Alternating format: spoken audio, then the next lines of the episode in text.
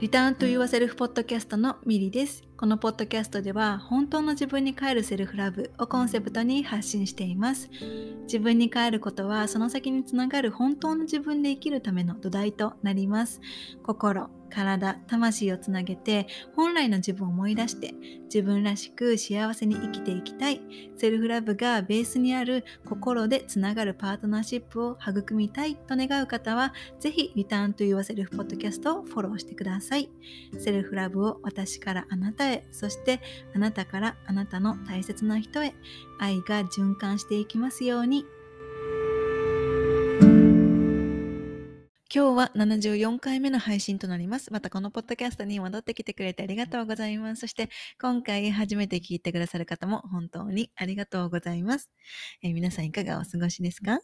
えー、先日ですね、えー、リターントゥアセルフジャーニーといって、えー、ろっかげつかけて本当の自分に帰っていく内なる旅をガイド、サポートさせていただいている、えー、長期プログラムのですね、受講生さんとのセッションの中で、えー、ありのままの自分を受け入れることが持っているパワーについての話になりました。で、受講生さんとお話をしながら、改めてありのままの自分を受け入れることの大切さとか素晴らしさをあの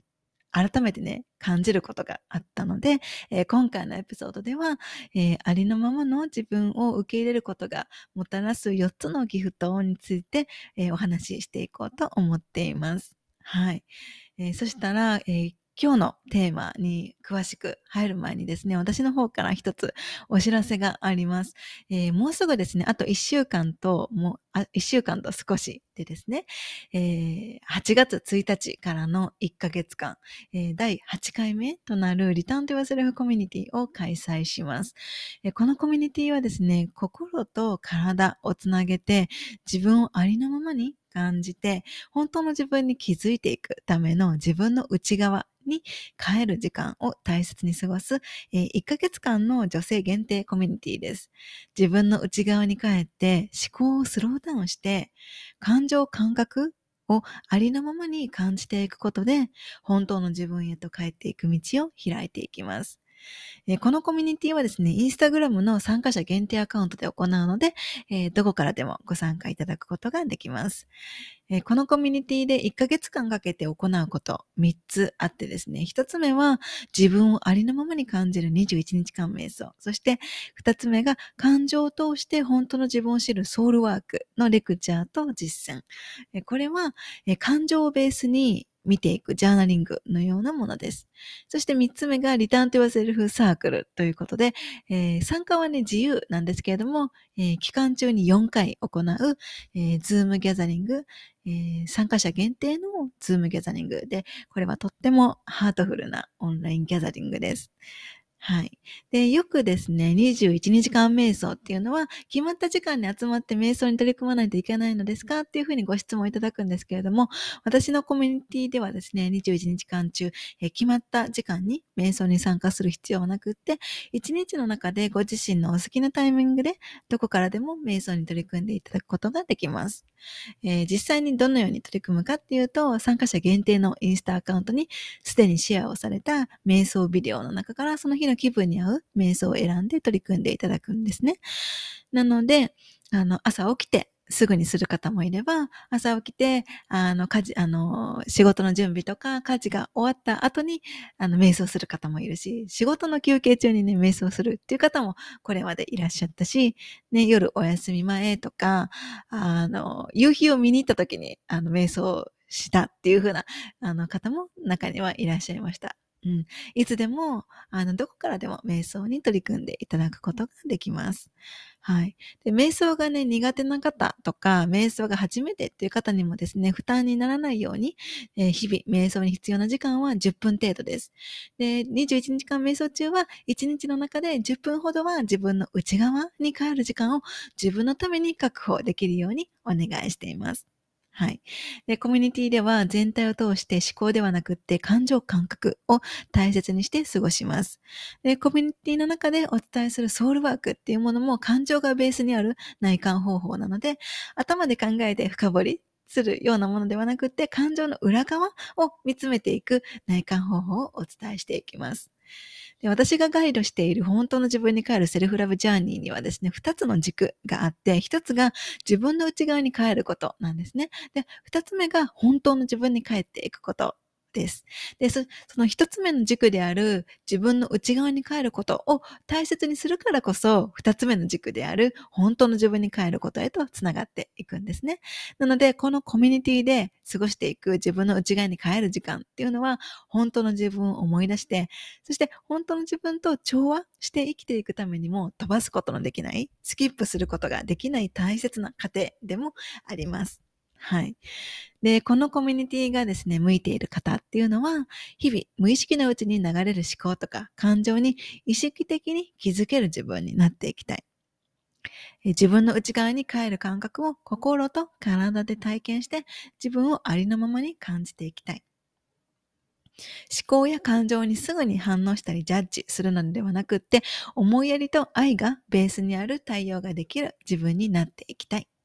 不安や恐れに乗り込ま、飲み込まれるのではなくって、自分の内側にある安心の源とつながって、今を安心して生きていきたい。瞑想を日々のセルフラブ、セルフケア、セルフヒーリングとして取り入れていきたい。そして最後は自分の内側に帰ることとか、自分と向き合うことにコミットできる仲間とのつながりや環境の中に身を置きたいっていう方がこのコミュニティにとても向いています。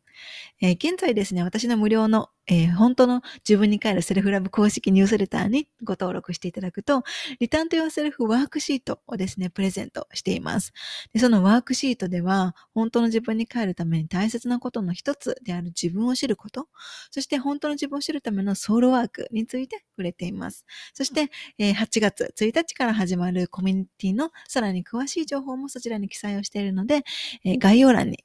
このエピソードの概要欄にリンクを貼っておくので、ぜひニュースレターに登録をして ピーディーエフ とコミュニティの詳細を受け取ってみてください。はい。そしたら来月はちがつからはちがつついたちからのいっかげつかん、えー、皆様とコミュニティでご一緒できるのを心から楽しみにしています。それでは私からのお知らせは以上です。それでは今回のテーマは、えー、改めて、えー、ありのままの自分を受け入れることがもたらすよっつのギフトという内容です。えー、ありのままの自分を受け入れるっていうのは、このポッドキャストを聞いてくださっている方はきっと何度も耳にしたことがあると思うし、実際に意識していらっしゃる方も多いんじゃないかなって思います。ありのままの自分を受け入れるってシンプルなことに聞こえるけれども、自分との関係をより良いものへと育んでいくためにとってもとっても大きなパワーを持っているんですね。それを最近再確認しました。うん、でも中にはシンプルなことに聞こえるがゆえ、ありのままの自分を受け入れていくだけで自分関係がそんなによりよく変化するのかなって、ちょっと疑いの気持ちもね、出てくる方ももしかしたらいらっしゃるかもしれないです。実際に過去の私もですね、同じようにあのちょっと感じていたこともあったし、これまでのクライアントさんたちからも同じように聞くことがありました。はい。でもここで改めてありのままの自分を受け入れることのパワーを知っていただきたいなって思います思いから、今日のエピソードの内容を思いつきました。はい、えー、そしたら早速ですね、ありのままの自分を受け入れ、受け入れることがもたらしてくれるギフトの一つ目は、生きやすさにつながるということです。なぜかというと、例えば何かうまくいかないことがあって落ち込んだり、何か悩みがあるとき、自分の内側ではですね、悲しみとか後悔とか寂しさ、ショックとかがっかりといったような心地よくない感情感覚をですね、感じてしまうんですよ、ね、あのしまうと思うんですね。で、この時こんな自分はいけないとか、ネガティブな感情はダメだ、もしくはネガティブな思考はダメだっていうように、自分自身とか自分が感じていることとか自分の思考に対して否定や批判をしてしまうことっていうのはありませんか？どうでしょうか？これは結構あるあるだと思うんですよね。で、このように感じていることをありのままに受け入れられずに抵抗してしまうことによって、もうすでにじあの自分の内側では心地よくない感情感覚があるにもかかわらず、さらなる苦しみや葛藤がですね、自分の内側に生まれてしまうんですよね。で、つまり、ありのままに自分を受け入れられないことによって、自分でさらなる苦しみを自分に与えてしまうということです。そうするとどんどん心地よくない感情感覚が自分の内側にどんどんどんどんどんどん増えていってしまって、ネガティブモードから抜け出せなかったり、なかなか自分のことを認められない、好きになれないとか、どうせ私なんてっていうふうにさらに自分を否定してしまうループに陥ってしまうことがあります。でも落ち込んだり悩みを抱えている自分をありのままに受け入れたり、自分の内側でどんなことを感じていたとしてもそれをありのままに受け入れてあげることができれば、さらなる苦しみとか葛藤が自分の内側に生まれるということを減らしていくことができるんですね。で、それによって落ち込んだり悩んだりしたとしても、その状態にずっと居続けるのではなくって、そこから早く抜け出すことができたり、自分で自分を否定や批判するといった内なる争いが減ることで、自分の内側が安定して安心とか穏やかさといった心地よさを感じられる瞬間が増えていって、自分の内側に平和な世界を作ることができて、そしてそれが生きやすさへとつながっていきます。それが一つ目のね、ギフトですね。うん、で、このポッドキャストをね、聞いてくださっているっていうことは、自分と向き合うことをされている方が多いと思うんですね。でも自分と向き合う時間を過ごしているときに、こんな自分の側面を見たくないとか、こんな黒い部分、こんな闇を持った部分、自分をなんて好きになれない、受け入れられないっていうように、無意識のうちに自分を否定や批判してしまっていることってないでしょうか？どうですか？えそうやってですね、自分のことを否定したり批判し続けながら自分と向き合うことをしていると、余計に自分で自分を苦しくさせてしまうんですよね。なので、せっかく自分のために自分と向き合う時間をとっているのに、その時間が苦痛になってしまいます。でもありのままの自分を受け入れることによって、さらなる苦しみとか葛藤が自分の内側に生まれることを防いで、自分の内側にはどんな自分も受け入れられるっていう自分にとっての安心の帰る場所を育んでいくことができるので、自分の意識を安心して自分の内側へと戻していくことができて、そして自分と向き合う時間をより価値のあるものにしていくことができます。はい、以上が、えー、ありのままの自分を受け入れることがもたらしてくれるギフトの一つ目でした。それは生きやすさにつながるという内容でした。えー、続いて二つ目のギフトはですね、人生の可能性が広がるということです。これは例えば人生で何か挑戦してみたいことを見つけたとしますね。で、それは初めてのことだからうまくいくかもわからないです。そんな時、ありのままの自分を受け入れる自分関係を育んでいられたら、うまくいかなかったとしても、どんな自分もどんな結果もありのままに受け入れるから、自分を信じてやってみようっていうふうに、自分で自分の背中をね、押すことができるようになります。もしこの時にありのままの自分を受け入れられない自分関係だったとすれば、どうせうまくいかないからやめておこうとか、過去に挑戦したあの時のように失敗したら嫌だからっていうふうに、自分の本当の気持ちを無視した方を選んでしまうかもしれません。うん、これは、えー、決断とか勇気を出して一歩踏み出すような状況になったら、ありのままの自分を受け入れる自分でいいよっていうふうにするのではなくって、そういう状況になったらできるっていうものではなくって、普段からありのままの自分を受け入れるっていう自分関係を少しずつでも育んでいるからこそ、こういったね、人生で何かゆあの決断とか勇気を出して一歩踏み出すような状況になった時に、自分で自分の背中を押すことができるようになっていくんですね。うん、で、これは実は私の体験談でもあるんですよね。去年の春、えー、私はですね、コンフォートゾーンから勇気を持って一歩踏み出すっていう選択をした時がありました。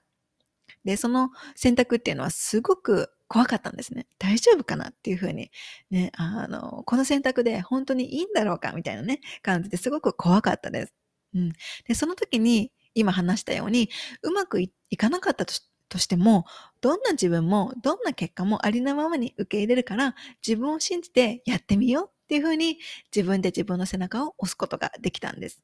で、それまでの私なら、過去がこうだったからどうせうまくいかないっていうふうに一歩踏み出すっていう選択をね、していなかったと思うので、そんなふうに自分で自分の背中を押せるような自分に慣れているっていうことがすごく驚きでもあったんですよね。でもそれはその時に至るまでに少しずつありのままの自分を受け入れるっていうことを積み重ねていたおかげだなっていうふうにその時に気がついて、で、私はその時にそのありのままの自分を受け入れることって人生の可能選択肢の幅もあの人生の可能性も広げてくれるんだなっていうふうに感動したあの体験がありました。うん。初めて挑戦することがうまくいくかどうかなんて、はあの初めからね、わからないことは自然なことなんですよね。でもうまくいかなかった時にうまくいかなかったっていうその結果とか、そうなる道を選んでしまった自分を否定や批判してしまうと、それが心の傷とか後悔の記憶となってしまって、そこから自分を制限するような、どうせ私はできないんだとかね、そういった思い込みが生まれたり、ね、何かあの恐れといった感情のブレーキになってしまうことによって、次に何か挑戦したいなって思うときに挑戦しないっていうことを選んでしまうんですね。でも普段からありのままの自分を受け入れるっていうことを積み重ねて、自分の内なる世界から否定や批判が減っていくと、うまくいかなかったとしても、どんな自分もどんな結果も受け入れられるほどの自分との深く確かな関係をね、築いていくことができて、何か一歩踏み出す時とか勇気が必要な状態に状況になった時に、自分で自分の人生を制限することなく、自分の本当の気持ちを尊重して、自分がやりたいこと、進みたい道、選びたいことを選ん自分で選んでいくことができるようになっていきます。それが、えー、ありのままの自分を受け入れることがもたらしてくれるギフトのふたつめである、自分の人生の可能性が広がるということです。はい。じゃあみっつめのギフトは、自分との信頼関係が育まれていくということです。えー、自分との信頼関係は、自分が望んでいることが達成したり、理想の自分になれた結果として得られるものではないんですよね。自分との信頼関係っていうのは、自分との関係を育んでいく過程の中で築かれていくものです。自分との信頼関係を築いていきたいって思ってる方は結構ね、多いんじゃないかなって思います。で、ここで少し、あの、これを聞いてくださっているあなたがですね、何かに悩んでいる時に相談をする相手のことを思い浮かべてみてほしいんですけれども、その相手を信頼しているからこそ、自分の悩みを打ち明けることができたり、どんな自分も見せること、素の自分をね、見せることができると思うんですよね。でも、もし相手があなたの悩みを否定したり、批判したり、素のあなたをいい悪いでジャッジして受け入れてくれなかったらどうでしょうか。もしかするとあなたは傷ついてしまって、もう二度とこの人に相談なんてしないっていうふうに、相手に対して心を閉ざしてしまうかもしれないです。そうすると、相手との信頼関係を築くっていうことが難しくなってしまうことが想像できると思うんですよね。で、今このようなこ、ね、例を挙げたんですけれども、これと同じことが自分関係でも起きてしまうということです。自分で自分のことをいい悪いっていうふうにジャッジをしたり、悩んだり落ち込んでいる自分を否定や批判をしてしまう。否定や批判をしてありのままに受け入れないような自分関係の時っていうのは、自分が自分に対して心を開くことが難しくなってしまいます。そうすると、本当の自分の気持ちとか感じていることをなかったことにしたり、抑え込んでしまったり、そして本当の自分と調和をしない生き方になってしまうんですね。でも、どんな自分もありのままに受け入れるっていう自分関係をね、築いていたら、自分に受け入れられているっていう安心感から、自分に対して心をね、開いていくことができます。そして一つ目と二つ目のギフトで話してきたように、ありのままの自分を受け入れることで、自分の内側から抵抗が減って、さらなる苦しみとか葛藤が生まれることが減って、どんな自分もどんな結果もありのままに受け入れることができるような自分関係が育まれていくと、自分が自分に対して安心していられるようになって、どんな時も自分自身とか自分の人生のことを安心して自分に任せていくことができます。安心して任せられるっていうことは、言い換えると自分のことを信頼しているっていうことです。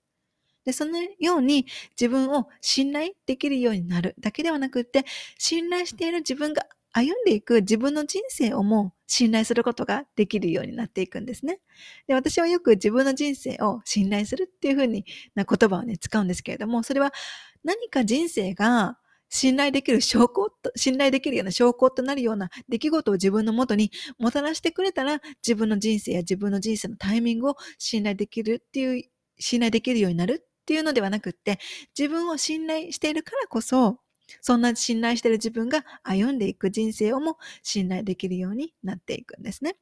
そうすると焦ったり人と比べたりすることなく、安心の中で生きていくことができます。自分の人生に対する信頼っていうのは、自分の自分への信頼から始まります。そして自分への信頼はありのままの自分を受け入れるっていうことから育まれていきます。以上がありのままの自分を受け入れることがもたらしてくれるギフトのみっつめである、自分との信頼関係が育まれていくっていうことです。はい。じゃあ最後ですね、よっつめのギフトは、自分から見える世界が平和になるということです。これはありのままの自分を受け入れることで、自分を否定や批判するといった内なる争いが減っていって、自分の内側に平和な世界が作られていくことによって、自分の見ている世界にやってくる人とか起こる出来事に対しても、いい悪いでジャッジをしたり否定や批判をすることが減っていって、そしてそして自分から見える世界がどんどん平和になっていくということです。ありのままの自分を受け入れられずに、自分を否定や批判をし続けている時っていうのは、自分に対してしていることを同じように相手や出来事に対してもしてしまうんですよね。相手のこんなところがいけないとか、相手のこういうところを直してほしいとか、相手のこういうところは好きになれないとかね。この出来事はこうなるべきではなかったとか、この出来事はいけないっていうような感じです。もし他の誰かとか何かによって自分が傷ついたとします。その時にありのままの自分を受け入れることができれば、傷ついている自分をありのままに受け入れて寄り添うことができます。そうやって自分をありのままに受け入れて寄り添えるからこそ、冷静になって相手、相手とか出来事を見ることができるんですよね。そして必要であれば冷静にコミュニケーションを取ることを選ぶことができます。でもありのままの自分を受け入れられない時っていうのは、自分の内側で心地よくない感情感覚が増えてしまって、相手とか出来事に対してあなたのせいでとか、この出来事のせいで私は傷ついたっていうように、感情的に相手とか出来事を否定や批判してしまうんですよね。そうすると自分の見る世界は平和なものではなくなってしまうのが想像できると思います。で、自分で自分を否定や批判するっていうことももちろん苦しいんですけれども、相手とか出来事を否定や批判しながら生きるっていうことも、それもとても苦しいですよね。なぜかっていうと、相手とか出来事に対して否定や批判する、するっていうのは、自分から見える世界には何か否定や批判する対象があるっていうことなので、その世界を生きているっていうことは、何、何かしらいつも否定や批判を見つけながら生きることになってしまって、一向に自分が心から安心をしたり満たされるっていうことを体験できないからです。だけど、相手とか出来事を否定や批判してはいけないとか、相手や出来事をありのままに受け入れなければならないっていうわけではないですね。うん、大切なのは、その相手とか出来事によって傷ついたり悲しんでいる自分をありのままにまずは受け入れてあげるっていうことです。自分のことを受け入れてあげられていないのに、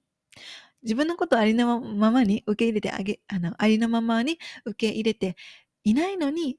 自分の心を置き去りにしたまま相手とか出来事を受け入れようとすると、余計に自分を苦しめてしまうからです。うんどんな時もまずは自分のことをありのままに受け入れてあげるってことが大切です。そうすると次第に相手とか出来事もありのままに受け入れるというか、えー、否定とか批判をしていちいち反応するのではなくて、相手とか出来事もありのままにこう観察、うん、できるようになっていきます。うん、はい。で、自分の内側に平和な世界をね、作ることが自分から見える世界もをも、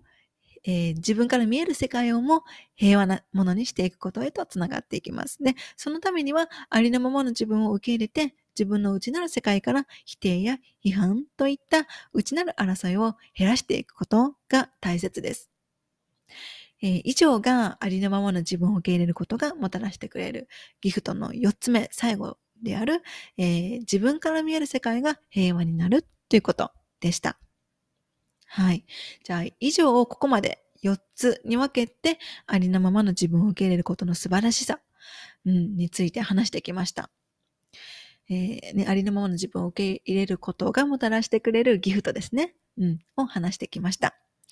えー、ありのままの自分を受け入れるっていうことは、言葉自体はシンプルに聞こえるけれども、それを積み重ねていった時に得られるものは、自分の在り方とか生き方においてとっても大きなギフトとなります。そしてありのままの自分を受け入れるっていうことは結構簡単に聞こえるけれども、それを体現して生きられるようになるまでには結構時間がね、必要だったりします。これまでの人生で身についている自分を否定や批判する癖をいきなりなくすっていうのは難しいからなんですよね。しかも無意識のうちに自分をね、否定や批判してしまっているっていうこともよくあることです。私自身もセルフラブジャーニーをスタートしてから、ありのままの自分を受け入れる、受け入れることの大切さっていうのを何度も耳にしてきたんですけれども、なかなかできずにいました。うん、でもつい最近も、これまでの自分であれば大きくね、自分を否定や批判していたであろう状況になった時に、ありのままの自分をね、受け入れることができ、できていた自分がいて、うん、自然にね、自然にできていた、やろうと思って、受け入れようと思ってやった、あの、したのではなくて、本当にもう自然に、自然にこう、ありのままの自分、自分をありのままに受け入れるっていうことができていた自分がいて、で、そんな風にね、今ではね、どんな、どんな自分をも受け入れられるようになった、なれたっていうのは、確実に瞑想による自分の内側に帰る時間のおかげなんですよね。うん、自分の内側に帰る時間を過ごすことで、少しずつでも確かにありのままの自分を受け入れて、そして自分の内側から否定や批判を減らして、自分の内側に平和な世界を作って、愛と思いやりがベースにある自分関係を育んでいくことができるようになっていきました。で、その過程の中で受け取った大きなギフトが、今日のエピソードでよっつに分けてお話ししてきたことです。はい。えー、冒頭でお話をした、えー、お知らせをした、えー、来月から始まるリターントゥアセルフコミュニティなんですけれども、このコミュニティはどんな自分もありのままに受け入れることを心と体で体験していくことができる場所でもあります。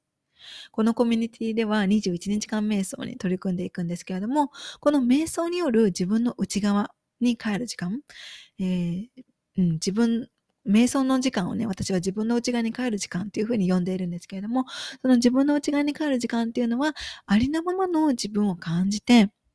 本当の自分に気づいて、自分を思いやって、そして共感をして、そしてありのままの自分を受け入れていくための時間だからです。一日の中に少しでもそういった時間を過ごしていくことで、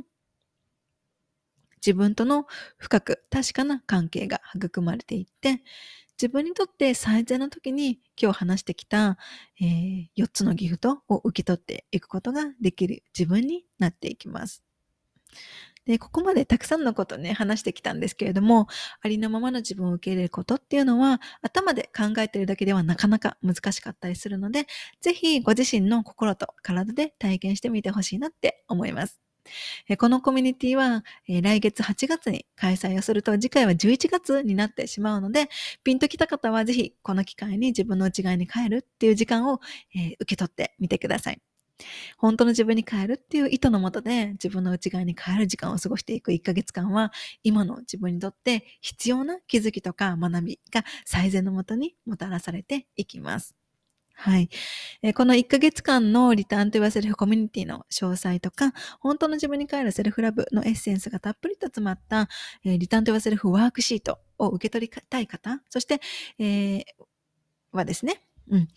このエピソードの概要欄に無料の、無料で登録のできる本当の自分に帰るセルフラブ公式ニュースレターのリンクを貼っていくので、ぜひそちらにご登録をして、えー、ワークシートとか詳細を、コミュニティの詳細を受け取ってみてください。はい。で、他にもこの公式ニュースレターの方では、私が普段で、え普段ですね、普段、普段私が不定期で配信をしている自分の内側に帰っていく、あの、帰って、そして気づきとなるような、読む瞑想ってね、言ってくださる方もいるような内容の発信も、配信もしているので、本当の自分に帰って、そして自分の愛する人生を歩んでいきたいなっていう方は、ぜひご登録をしてみてください。はい、そしたら、えー、今回のエピソードは以上です。